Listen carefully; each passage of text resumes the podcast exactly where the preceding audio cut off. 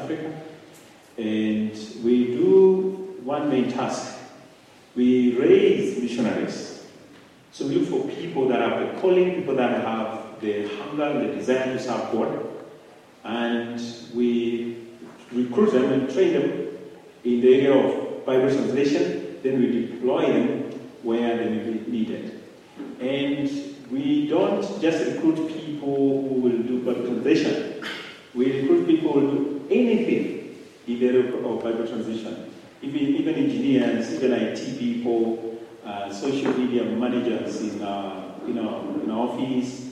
We need people who can um, uh, manage a website. All those things, as long as it's within the Bible translation ministry, we actually need of that kind of people. So, if you'd be interested, uh, please let me know. And uh, as we do that, I want to ask the media to play a, a clip, a very short clip that um, uh, will talk about us, and then we'll continue from there.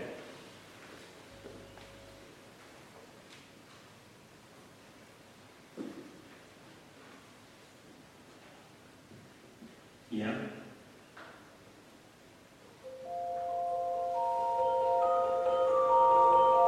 We've had the Bible in English for over 600 years. But what if we didn't? What if God's Word had never been translated into English? What if we couldn't understand God speaking to us through it? The Bible changes lives, but only if we can understand it. Right now, 1.5 billion people in the world don't have the Bible in their language because it hasn't been translated yet. To them, it's as if God doesn't speak their language. Through the work of Bible translation, many people have parts of the Bible. But how do people come to know God without knowing John 14 6?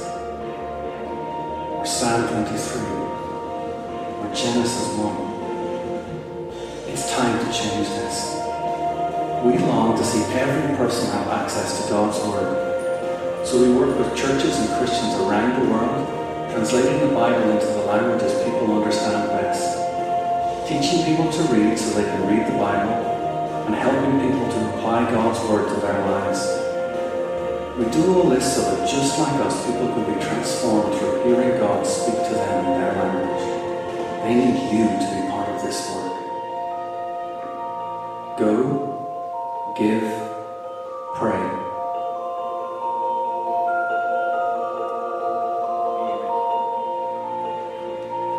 Amen. So that's what we do. Um, and we are looking for people who have the call to serve. And if you'd be interested, please talk to me or go to our website, www.wycliffeafrica.org.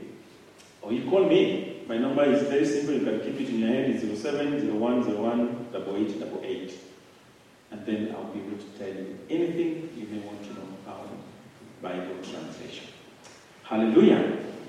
Sola Scriptura is the wonderful topic I was given to share with us this morning. And I want to start by saying that Sola Scriptura is not English, it's not Swahili, it's not Kikuyu, it's not uh. It's actually Latin. And um, that is what the, that is the language that the people who came up with these solas, they were using at that point, and the reformers. And so they came up with that uh, word or that phrase, sola, which means sole or the only. Uh, and that scripture is actually what we translate into English scripture. Just to lay some foundation, I want to read some verses in the Bible just to put to the picture or bring us to speed about the Word of God in its place in our lives as believers. Genesis chapter 1, verse 1 to 3. The Bible says, In the beginning, God created the heavens and the earth. Now the earth was formless and empty. Darkness was over the face of the deep, uh, was over the surface of the deep, and the Spirit of God was hovering over the waters. And God said, Let there be light, and there was light. God said, God created the universe what we say in theological terms, ex nihilo, or out of nothing, in the voidness of the reality, God called nothing into something. He said that there be, in other words, his word went and created. He sent his word and it created what it needed uh, to create. God's word has a purpose for each one of us. We have this Bible for a reason, for a purpose. Every one of us, there is a life that God ordained for us. There is um, a, a roadmap God has drawn for us. And we need to know His word so that we are able to walk towards that destiny that God has for us. We need this word. Matthew 4, verse 4, this is Jesus when he was being tempted by Satan and was told, If you're the Son of God, then turn these stones into bread and eat because you're hungry. Jesus was on a fasting for 40 days. And Jesus answered, It is written, Man shall not live by bread, on bread alone, but on every word that comes from the mouth of God. The Word of God is able to give us life beyond this flesh. There's a life that goes beyond the last breath. There's a life that goes beyond your last heartbeat. There's a life that goes beyond the last functionality of your brain. That life is in the Word of God. If we read the Bible, if you understand the Bible, we apply the Bible, then we will get that life. Psalm 119, verse 105. Your word is a lamp for my feet, a light on my path. Someone had just talked about it here. Psalm 119, 11. I've hidden your word in my heart that I might not sin against you. The word is a compass, it guides our lives. There are struggles in this life. The life is full of darkness. You know, as bright as the light may look now, the sun out there, it may look very bright, but in spiritual reality, this world is full of darkness. We are literally dropping in darkness. So we need the Word of God to light our paths and to give direction to our lives. Because if we don't have that, you and I know what people are doing that do not know God and do not fear God. Crazy things happen in this world. It's because of the darkness that is in this world. And so we need His word, every one of us. You know, if people are slaughtering people, you know, people are being decapitated like chicken by fellow human beings. That is the darkness you're talking about. When you walk in darkness, you are capable of being anything. Because in darkness, there is no color. Did you know that? Did you know light brings color? That's why in darkness there is no somebody who is smart and another who is not smart. Everybody is the same. Because in darkness. Light is in the Word of God. All of us are in need of that light. Psalm 118, 129, and 130. Your statutes read the Word of God. Your Word is wonderful. Therefore, I obeyed. The unfolding of your words give light. It gives understanding to the simple. The struggles that you're having in this life, the struggles, you know, the, the problems. Some people are even depressed because of life issues. And these life issues are real. They are not made up. They are everywhere. Home, between fire. Surely things are big. When you look at yourself in your social life, I mean, things no why things are working. And you feel like giving up with life. But when the word of God comes in, it sheds light and it shows you which way to go, which direction. It gives you that small voice that says, This is the way, walk ye in it. What the word of God does when it is given an opportunity eh, in anybody's life. Psalm 29, I want to read a few verses there. Psalm 29.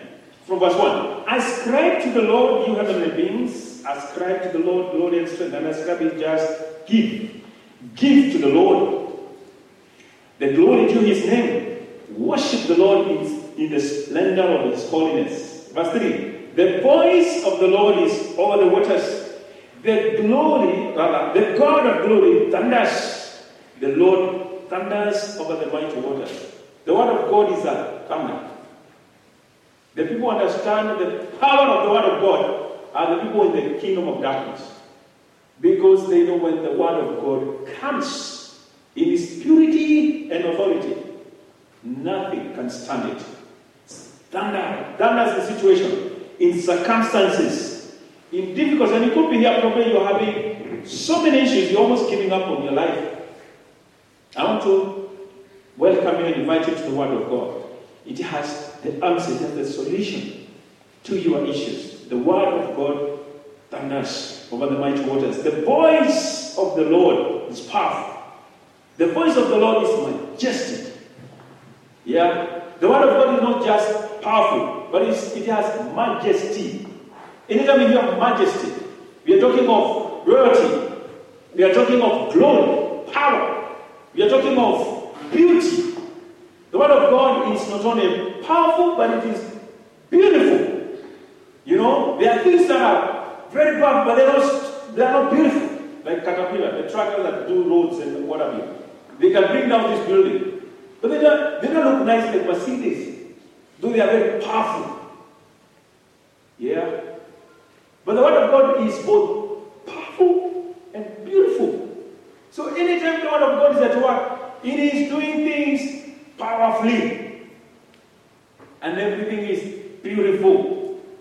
That combination, we only find it in the Word of God. Bwana asifiwe sana. Yeah, and a few brothers who fear the Lord. Bwana asifiwe sana. The Lord, the voice of the Lord breaks cedars. The Lord breaks the pieces in pieces the cedars of Lebanon. Think of very powerful wood like the mahogany of this world. The Bible says that the word of God is able to split them into pieces. You know, I read a book, um, forgetting the author. He's talking about the glory of God. He was preaching like I'm doing, and then the glory of God came in the midst of the service. And, and people could not stand it. You know, people are just falling. And as they were experiencing that, the pulpit shattered by the power of the presence of God. So when we say the Lord breaks in pieces the cedars of Lebanon, that is how powerful the word of God is. He has exalted his word just like his name, the Bible says. He makes Lebanon leap like a calf, Sidon like a young wild ox. The voice of the Lord strikes with flashes of lightning. It's not only a thunder, it's also lightning. The lightning is a combination of light and electricity. Yeah. You've had people being hit by, by, by, by thunder or by lightning and they die. So the word of God is like that. It's powerful. You know, that situation you're going through, it just needs to be submitted to the word of God. And I mean the word of God in its purity. Because the word of God has been spoken all over, but it is devoid of the purity of God. It is devoid of the honor and the glory of God, the owner of that word. When the word of God is given its rightful place, it changes the place. It changes the place. If the word of God is given a place or a space in a human being, it changes that human being. In fact, go to the history of the world. Everywhere the gospel of Jesus Christ passed, there was renaissance, there was industrialization, people became smart, even by world standards. That's what the Word of God does. So the voice of the Lord, the Word of God, twists the oaks and sits the forest bare. And in the temple, and in his temple, all cry, Glory. Glory to God for his word. Have you read your, the, your Bible recently? Yeah? Let's do a test. I, I want to do something, a survey now. I want you to ask your neighbor, and I'm very serious. You ask him or her, okay? So ask him or her, when last did he or she read the Bible? So each of you should say to the other. And I'm going to use that data you're collecting for a survey now in this service. I'm giving you a few seconds to do that.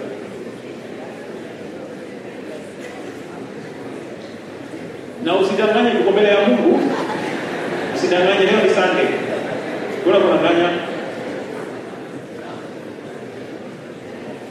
Naweza jidanganya mambo ya kusoma Biblia na ndio nasema ukweli. Just say the truth. And the truth will set you free. All right. Good. All right. If your neighbor, your neighbor, not you, your neighbor, has said they have read the Bible the last two days, and by that I mean reading the Bible, not in the fellowship, not in the Bible study, not in the Sunday service like we are reading. I meant on your own, privately. If you have used any other source of reading the, I mean any other kind of reading the Bible, please change. Can you talk to neighbor change? Tell them, no, no, no, no, the one I gave you is not the one he's talking about. So change now. Change, please. Yeah, I meant the one which is your own, on your own, privately, for your own consumption, without anybody around you or anybody forcing you to do it.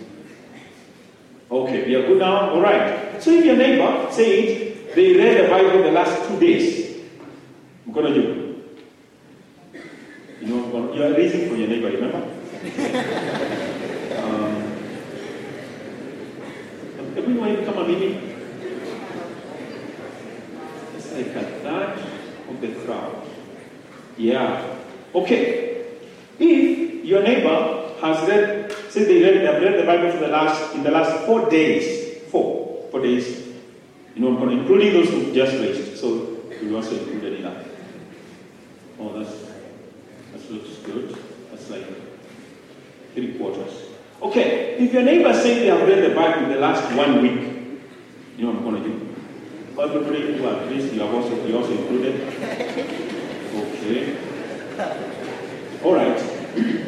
I will not ask the other categories because it is unacceptable to stay at home a week. Your soul, your inner man has not eaten anything. You're starving that man. Do you know that? That man is hungry. Kama unakula makdf huku for your outer body, why are you not feeding your inner man? So let, let us read the Bible. We read it for our good. Now, going back to Sola Scriptura, because the reason I'm asking that is because we'll understand why the, reading the Bible is so important. The Anglicans in the house know that there's something called the Westminster Confession of Faith. It's a book uh, that's put together, it's a document that describes or defines faith and its practice as far as the Anglican Church is concerned, or the Church of England. And this is what it says about the Word of God or the Scripture.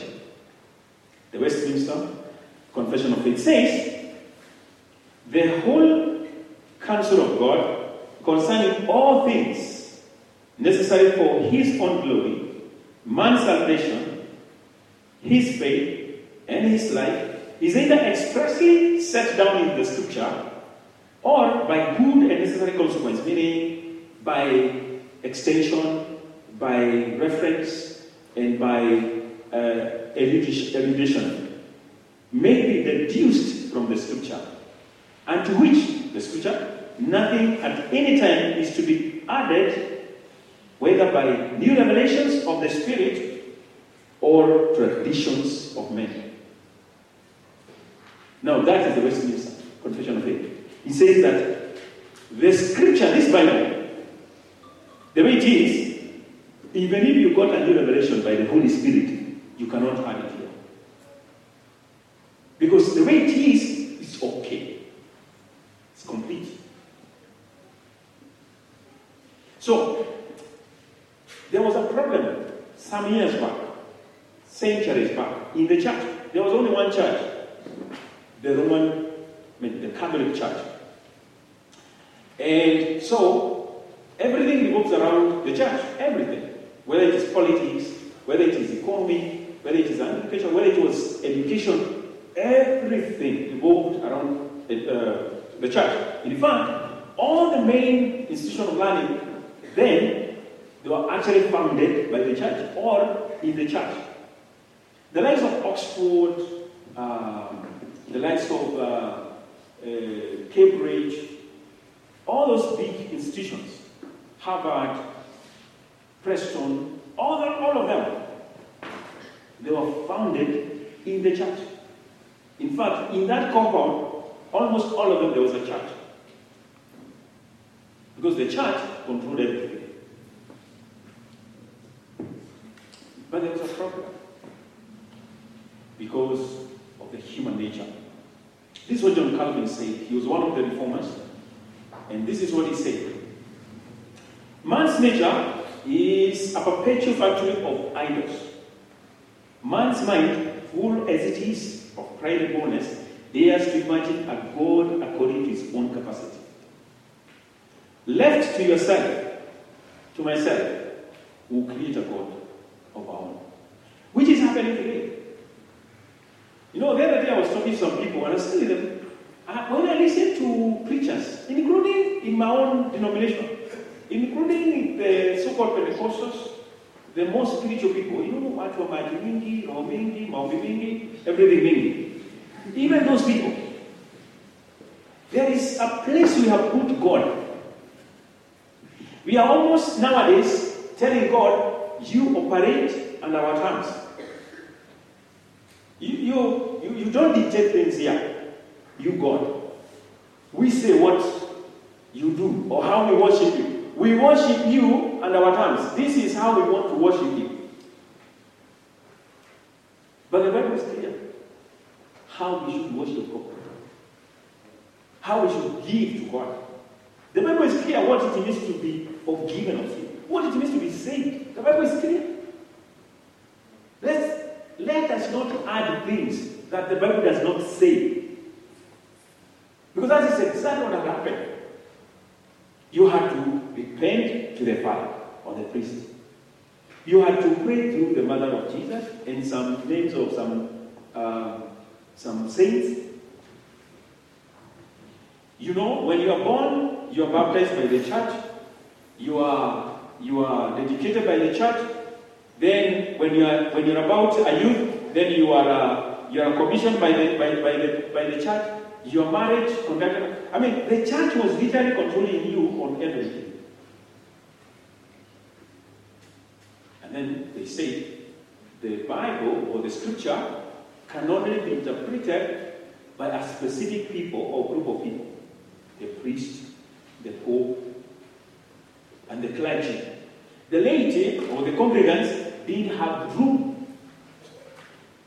to read the Bible. When I was young, I was a Catholic. And I found a time when, in fact, I remember I found when the priest was reading the Bible in Latin. Huko ndani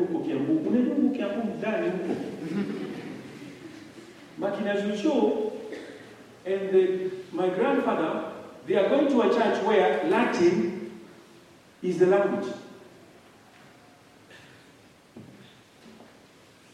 And in that church, only few people would read the Bible. The Bible was on the pulpit. This is the place. And in a church like that, where the Bible stays on the pulpit and it cannot be removed, do you know are churches even carrying the Bible is a ceremony? And some of you come from that, those kind of churches. And by the way, I'm not saying you stop those ceremonies. Don't go saying those ceremonies are nothing, they are null and void, they are, don't say those things. The point is, the Bible is meant to be in your hands. To be read. And to be believed in. And to be practiced. Read the Bible. Believe the Bible.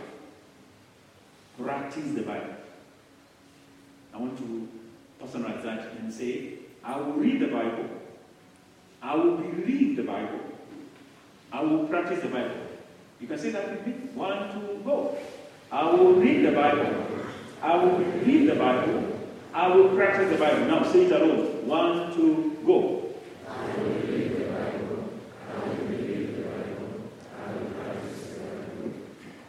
Who's the man out of a whole university? what? Come on, Logic, what? a whole university for engineering and all those big things. Can you say it with oomph? One, two, say it. I will read the Bible. I will read the Bible. I will practice the Bible. Amen. May it be so. Say amen. Amen. So the reformers, and these are the people who looked at things, read the Bible, and they said, no, no, no, no, this can't continue like this. And by the way, we're in such a period now. We need another reformation in the Church of Jesus Christ. We need another reformation. The way people are doing and running the Church of Jesus Christ like a private business. No, we cannot continue like that. The way the word of God is being peddled like merchandise by hawkers, we cannot allow that to continue. No, that shouldn't happen. Where blessings are being sold in the name of a seed, where blessings are prescribed by the church, by the pastor, the man of God. No, that's not what the Bible says. No, we cannot allow that to continue. You and me, we are the people to bring this revelation by taking the Bible seriously. And that's what the reformers did. They said there are things which we must do. And they came up with five solas. One of them is sola scriptura, the one you're talking about. The next one, I'll talk about sola scriptura. The next one is solus Christus. Sola Christus means Jesus only. And this is what they meant. The work of Christ and Christ alone is the basis on which the ungodly are justified in God's sight. Period. Not your time, not your giving, not your dedication in the church, and all those things we will do. But those things are done by people who have already been accepted by Christ. It is not, it is not that which causes that giving Tithing about those are consequences of having an encounter with Jesus. Not the other way around. That's what has happened. People have flipped it around. Solus Christus, Jesus Christ alone. The next one is sola fide. Faith alone. Faith is the instrument through which we receive the alien righteousness of Christ. Alien because it's not ours. Our righteousness is by faith. It's not by work. There's nothing that we can do that you may be righteous before God. Nothing. Through faith in Christ, we get that great and marvelous exchange where Christ takes our sin and our penalty on the cross and we receive His perfect, His spotless, His righteousness.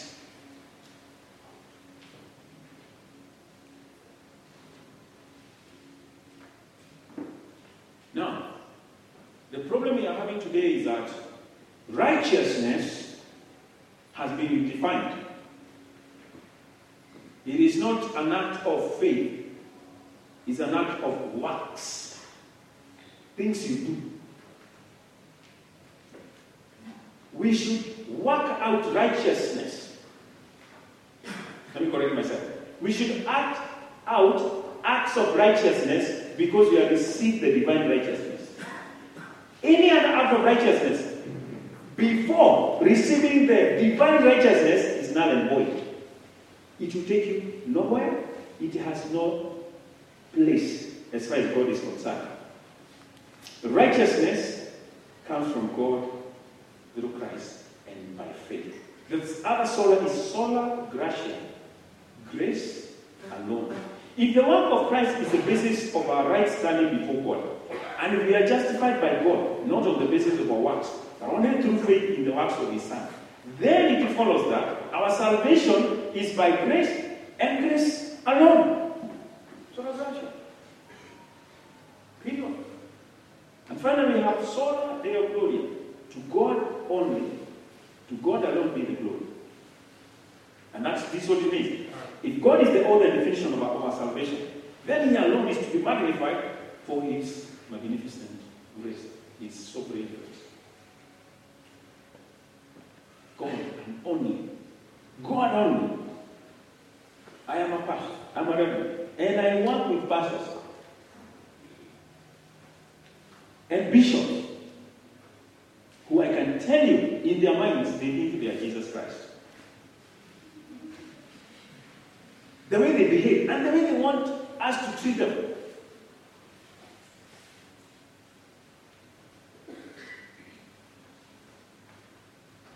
Glory ni ya God peke yake. Hakuna mtu atapewa hiyo. And don't you ever give God, God's glory to any human being or any created thing. That is adultery.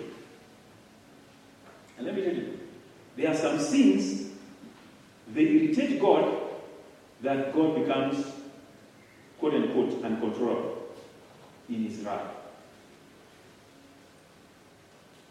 It's, the greatest of them is the glory.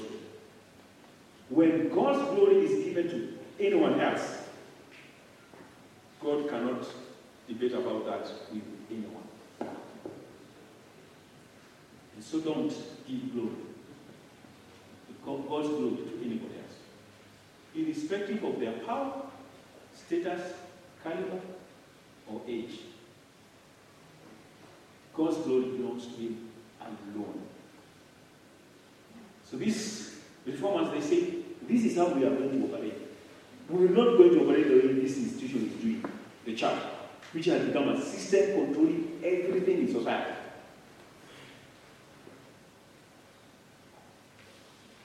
So, what does sola scriptura then mean for us? And what is sola scriptura? Let me start by saying what it is. It is the only, and the belief that only scripture, because it is God's inspired word, is inerrant, sufficient, and final authority for the church. Scripture is the final authority. In other words, everything we do as a church, it has to be referenced in the scripture. So then when I ask you, so why are you doing that? Then you should have a scriptural basis for what you're doing. If what you're doing has no scriptural basis, then we'll tell you, away with your problems. We are not for it. Because we are governed, as long as it's coming in the name of the church, then it has to be referenced to the scripture. So what does that mean to us? Sola Scriptura means that the Word of God has the supreme authority over the church. But this doesn't mean the church cannot hear anything from anybody else. I mean, it doesn't mean that you don't become reasonable or logical in our dealings. But anything, even where we need to be logical and reasonable, we will have to ask ourselves, how does the Bible inform our logic and our reason in this particular case? So the Word of God, according to scripture, is the supreme authority over the church.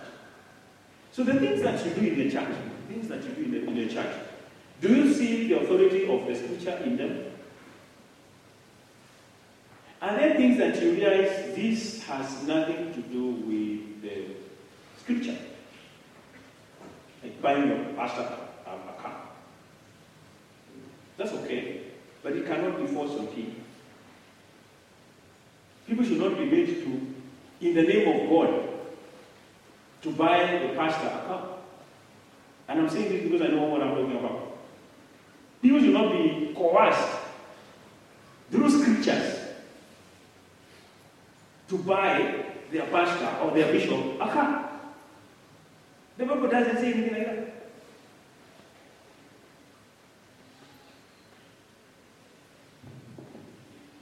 So the second thing is that the scripture, you're talking about what does scripture mean to us, is that the scripture is sufficient on its own. Sufficient to give us all that we need pertaining faith and practice and godliness. Anything to do with salvation, righteousness, holiness, all those things, the scripture has all it takes for all of us to get it.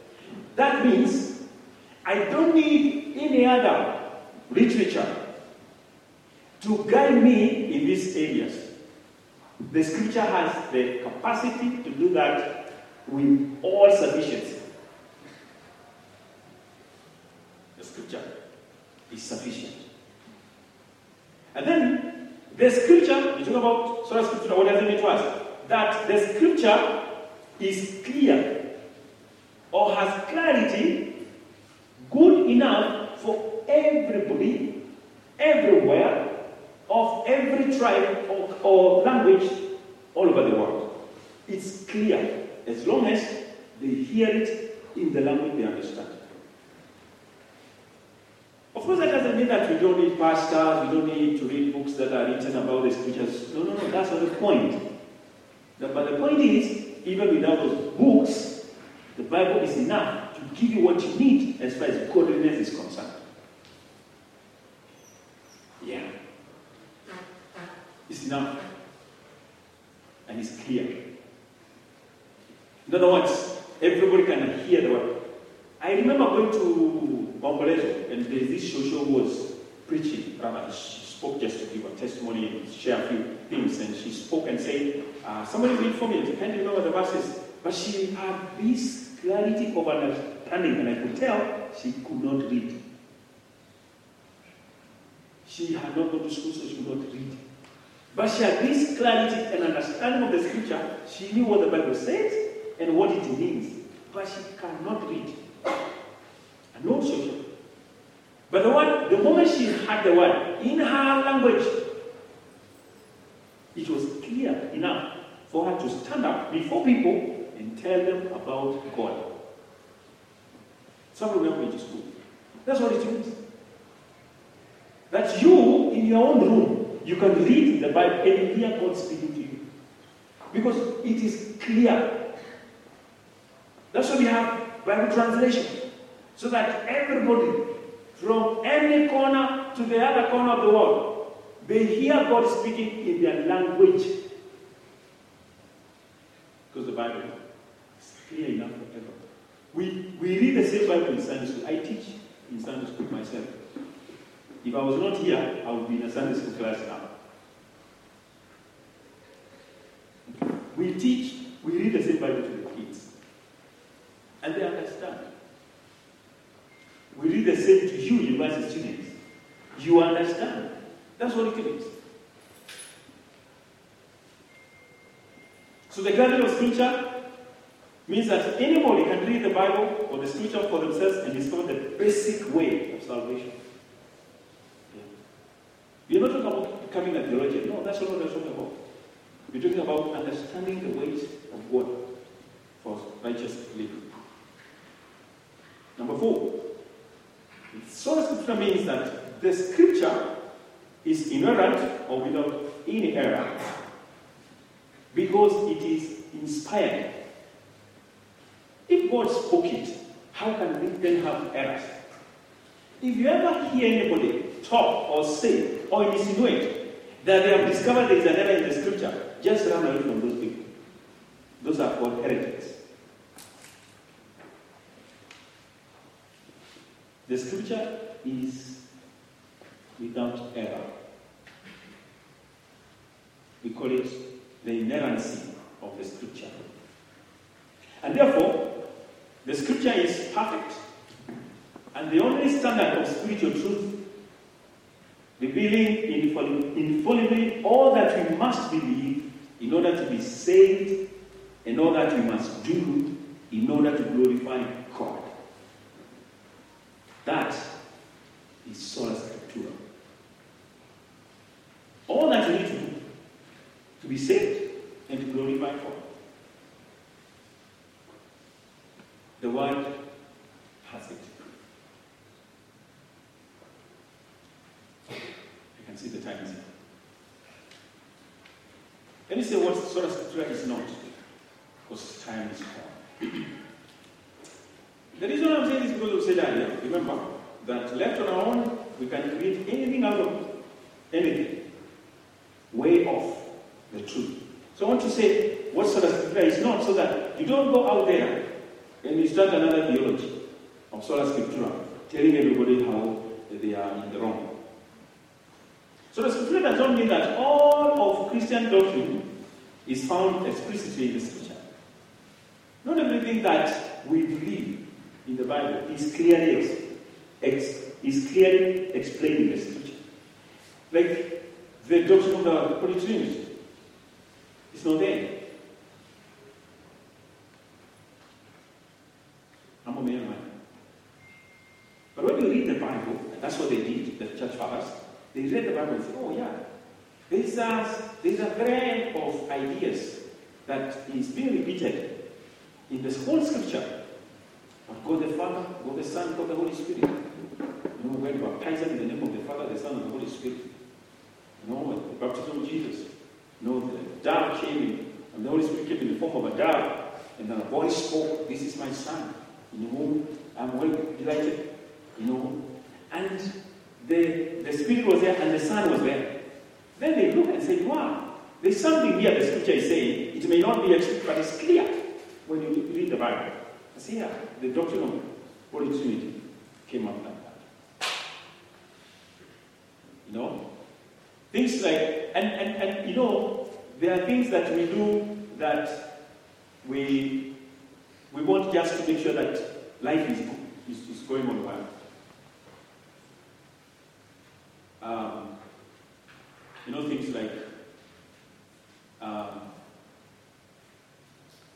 some of the rules that you have set. I'm looking for a good example that you have set in the church that people should follow. Um, and those, those are good things that, but, but, but the point is that not all the doctrines that we have or believe in are actually uh, written clearly in the Bible. The sola scriptura does not mean that we may safely ignore the richness of the Christian tradition in the way we interpret the scripture. Traditions. Traditions are good. Traditions are things like we preachers we put on collar. Uh, weddings we put on a white gown. Those are traditions. We put on a ring the wedding. Those are traditions. But there's nowhere the Bible says that you put on a ring when you're wedding. I've not seen that. I've not seeing anywhere the Bible says you put on a gown, white gown, when you're wedding. And I'm not seeing anywhere the Bible says that preachers should put on collars and bishops should be in uh, uh, maroon shirts and they should carry the, the big stick and a big uh, cross on their bellies. The Bible does not say those things. But we do that. And I encourage you to do that. On your wedding day, make sure that you put on a ring, put on a white gown, white. Don't put a cream one, white. Signifies purity. Yeah. When the bishops are in those maroon shirts, fine. Even me, when I become one, I'll put, it I'll put it on him. I will not say uh, this is not in the scripture. I will not say that. They help us to bring order in the church. They, they compose a structural formulation that governs how the church is run, including identifying labels and offices and roles and duties. They make us have a meaning on things like a wedding. They give us a meaning. How then do you differentiate between a couple stay and a church wedding? They, they give us that clarity. So it's important. Those traditions are good. And not all traditions are good anyway. But here we're talking about the good traditions. sola scriptura does not mean that all truth of every kind is found in the scripture. In the Bible here, we will never find anything to do with balancing sheets in accounting, or informatics, or AI, or things like uh, biology or robotics. You will not find it.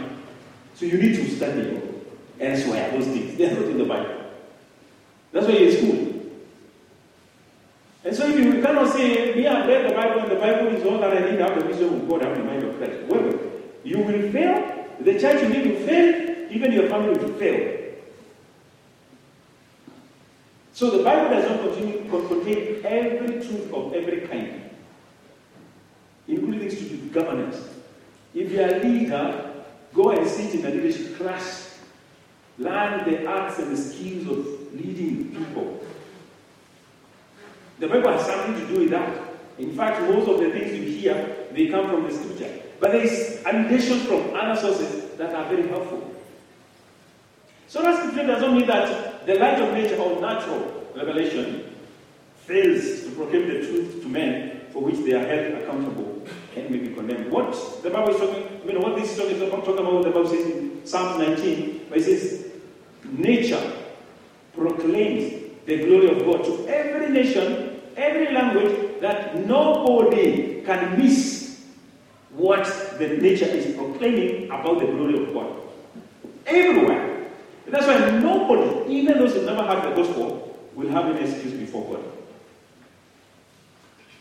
So this is saying the people, uh, the fact that nature has a way of telling people about God, we don't say that is not important. No, in actual sense, it confirms or it firms up that truth that the natural revelation is giving to humankind.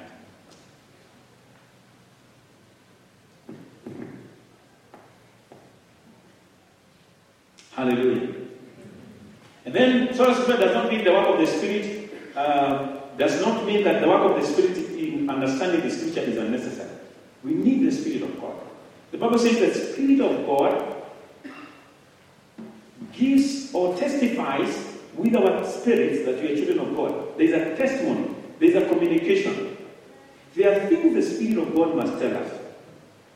If you know the Word of God, you know the Word of God, and you have the Spirit of God, if I come here and purport to be speaking the Word of God, the Spirit of God will tell you, no, that guy is telling me, saying these things. You know? You know what happened in Shakahola? What happened to the people following T.B. Joshua tells me one thing about those people. They didn't have the Spirit of God, and they didn't know the Scripture. In fact, Jesus told the, the Pharisees and the church leaders of the, of the day, you are in error because you do not know the Scripture nor the power of God. Those two is actually the Scripture and for us the Holy Spirit, the power of God. So we cannot say, ah, me, I know the Word of God. I don't know those things you are talking of, the Holy Spirit, me, I'm done. The Word of God is enough. People in their natural state can turn around the Word of God and make it something else. Like we are just mentioning. Shakahola, TB Joshua, and so many. In fact, this city, this city of Nairobi, has so many of the TB Joshuas in this city now, as we speak now, in this city. People are flocking there in thousands, hearing a lot of spiritual nonsense in the name of God. And those preachers are in this city. If you have the Spirit of God and you know this one, you cannot be lied to. And some of those people have their TV stations which are always telling those nonsense when you open those, you turn to those TV stations. Where the word of God is never read, it's always miracles, miracles. Where is the place of the word of God? Did you know TB Joshua never held one baptism ceremony all the years he was preaching? You and I know what how important baptism is. That Jesus Christ himself was baptized. But here comes a fella who does not mention people not doing it. And people are following him. If you know the Word of God and you have the Spirit of God, do not be misled. I'm telling you, there is, there is something about the Spirit of God. It's like He's the Spirit of God. I don't know how to put this. Because He disturbs you, He nags you. Literally, bothering you. If you have the Spirit of God, even if you're walking in sin and you have the Spirit of God, my friend, before you, the Spirit of God lets you go, He will bother you. He will trouble you. He will wake you up at night. Wake you up at night to tell you to pray and repent. God will, I mean, He will send people. And when people are speaking, you Him telling you, I was telling you, that's what I was talking about. You hear the probing, the trap, He will trouble you until reform. That's how the Spirit of God is. And so you, we can never say, no, we know the scripture, we don't need the Holy Spirit. No. We need the Spirit of God to help us. And finally, you can never say, because of what you call in theological terms, um, there are methods of interpretation, and there's one which is called the, the grammatical historical, where we grammatical historical method of interpretation of the Bible. That is, when you're reading the Bible, you ask questions like, who are the people who are living at that, that time? And what kind of language are they using? And what are the things that were happening at that time that informs how this word is written or this story is written, which may, in many cases, not applicable today. So that we have an understanding. Then why were they doing things that way? An example is when David, not David, Joseph came out of the jail to go to interpret the dream to the king in Egypt. He had to be shaven. And the reason was to be shaven because hair in the Egyptian society was repugnant, was something unadorable, it's not acceptable. And so he had to be shaven because, and if you look at traditional pictures about Egypt, you realize almost all of them, people don't have hair, and I mean men don't have hair. Because hair was, you know, something that didn't go well with the society. So that helps us understand why then it was necessary for him to be shaven. And also, when we see the pictures that we see, we understand why is it that all the Egyptian photos that show people don't have hair? Now we understand. Now we cannot say then that kind of interpretation of the Bible is the only thing that we need so that once we know the people, we know what was happening there, we understand the scripture, and therefore we don't need. And it's because we just talked about we need the Holy Spirit. Because what was written by Samuel, for instance, how can it be relevant to us today, thousands of years later? It's only the Spirit of God that make it relevant to you and me, who are living in the digital age. And therefore we have to actually say, okay, God, I have the word here. I have the understanding of the word. But Lord, I pray that you make this word relevant to my situation now. Praise the Lord. What have we said? We've said that we must read the Bible, believe the Bible, and practice the Bible. Basically, that's what we're saying. And we must allow this Bible to inform everything we do in matters pertaining our faith, our practice, and our godliness. This is the sole authority God has given us. And maybe you're here and you're not born again. And this story of talking about uh, the Word of God may actually be very far away, far away from you. Because you actually don't even have the God we're talking about who wrote or spoke this word. But this God is gracious and merciful. And every day that comes, like today, 28th of uh, January 2024, it came as far as God is concerned, and as far as your, your soul is concerned, so that you, if you don't know Him, you may know Him. But because after all is said and done, all, and I mean all, the only thing that remains and that counts is what relationship you have or did you have with God. When you are at the deathbed, when you have nothing counts, your religion doesn't count, your family doesn't count, your status doesn't count. What counts? The only thing that counts at that point is your relationship with God. The only thing that counts five minutes after death, two minutes after death, one minute after you close your eyes and your heartbeat is dead and your brain has, has, has, has gone to, to silence.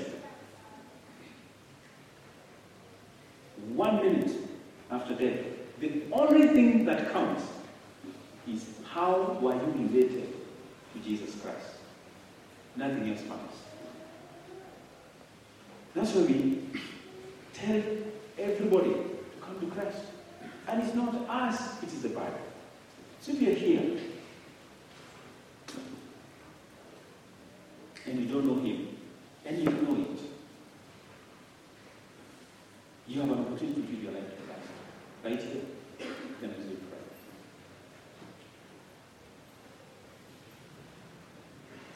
If you're there and you want to give your life to Christ, just lift up your hand and I will pray with you. We'll all welcome into the house of faith and you'll experience the love of God that you have ever imagined. Anyone? Anybody? No one? Right, let's pray. Your word is a lamp to my feet and the light to my paths. How can a young man live their lives in a godly way, in a pure way? It's by hiding your word in their hearts. The heavens and the earth will pass away, but your word will remain forever. Man shall not live by bread alone, but by your word coming from your mouth. This is the truth about your word, Lord. And today we pray that you help us to read and believe and practice your word. Because it's only in your word where you are. It's only your word that binds you in your promises. And it's only in your word we have life, life eternal through Christ Jesus. And so we pray for everyone here who heard this message. May you follow these words of God with your spirit as you minister to each according to their needs and according to their situation, even this afternoon. We thank you for giving us an opportunity to hear you and to hear even about your word. We thank you and we bless you. This we pray in Jesus' name. Amen. Why don't you put your hands together and clap for Jesus?